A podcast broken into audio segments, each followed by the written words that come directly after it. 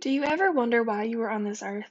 Do you find yourself trying to figure out who you are or who you're supposed to be? Looking at the world around us, you can find millions of things that you should and should not be and do to fit in. The purpose of truth and love is to look at what God says about who we are and why we're here. To really dig deep and see His amazing love for us and the grace that He gives. And what better place to find these answers than in the amazing love letter from God that is the Bible? I'm really excited about going on this journey, and I'm so thankful that you have chosen to come along with me. Hey, y'all. I know it's been a while since I've done one of these.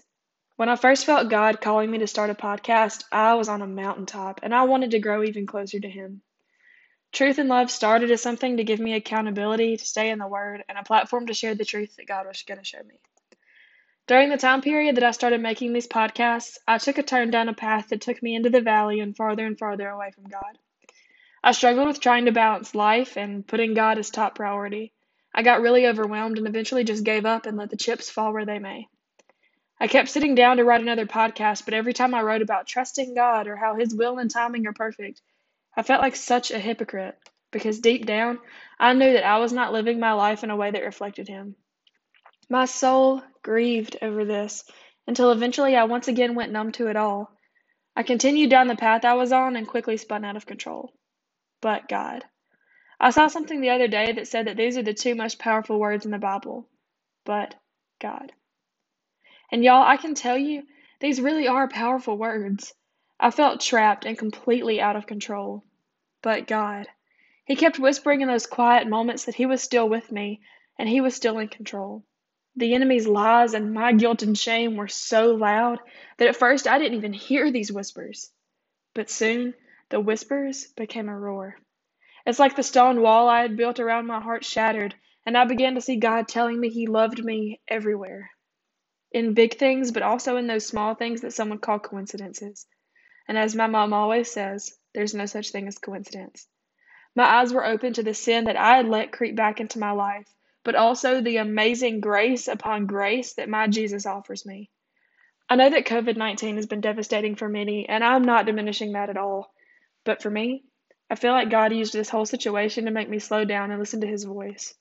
I've started to get back into His Word and really seek Him, and this has been so good because He continues to show me just how good He is. I'm blown away. But with this new spiritual revival in my heart has come stronger attacks from the enemy. My guilt and shame has been coming at me wave after wave, causing me to beat myself up for every wrong decision I've ever made.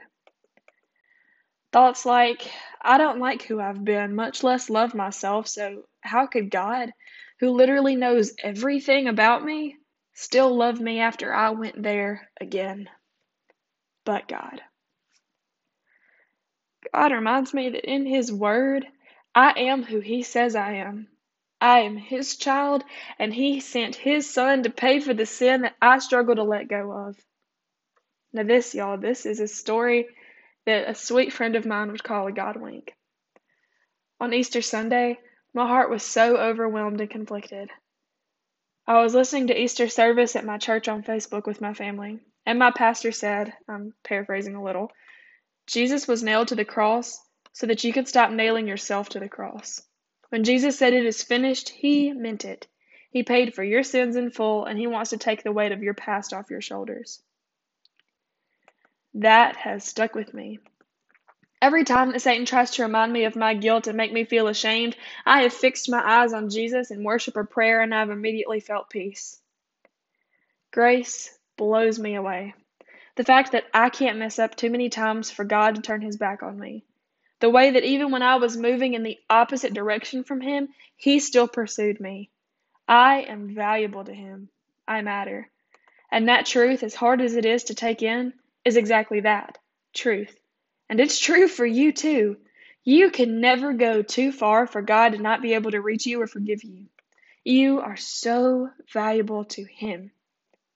You are His child and you matter. Every breath that you take on this earth is God saying that you still have a purpose.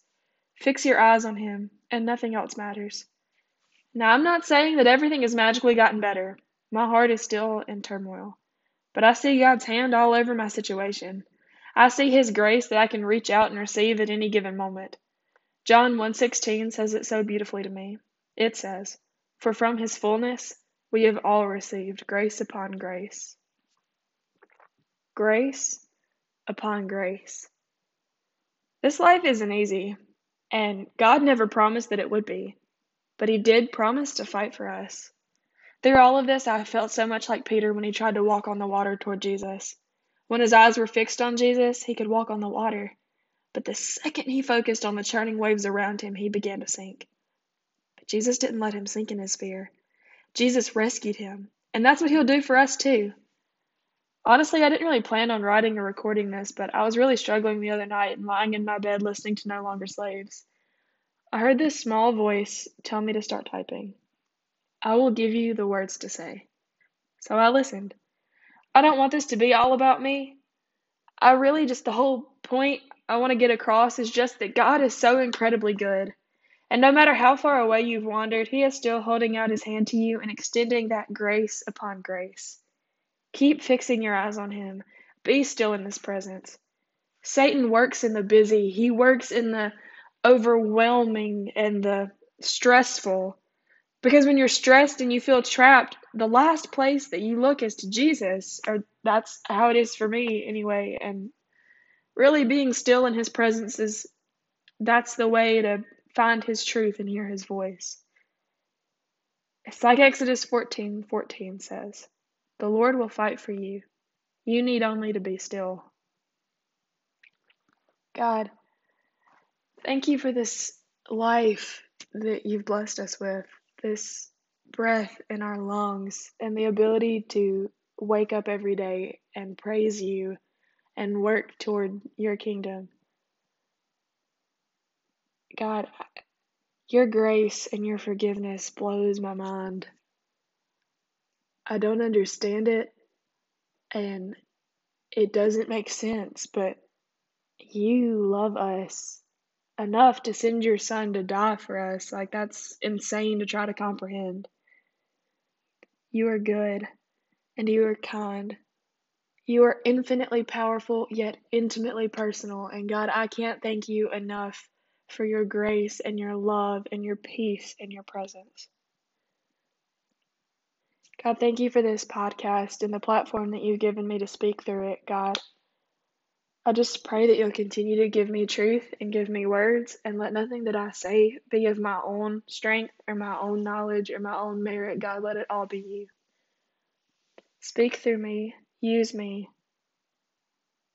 and just thank you, God, for everything that you've given me.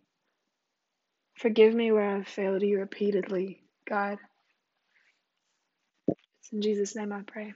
Amen. I don't know when the next one of these podcasts will be exactly, but until then, same as always, keep trusting Him and know that you are so incredibly loved.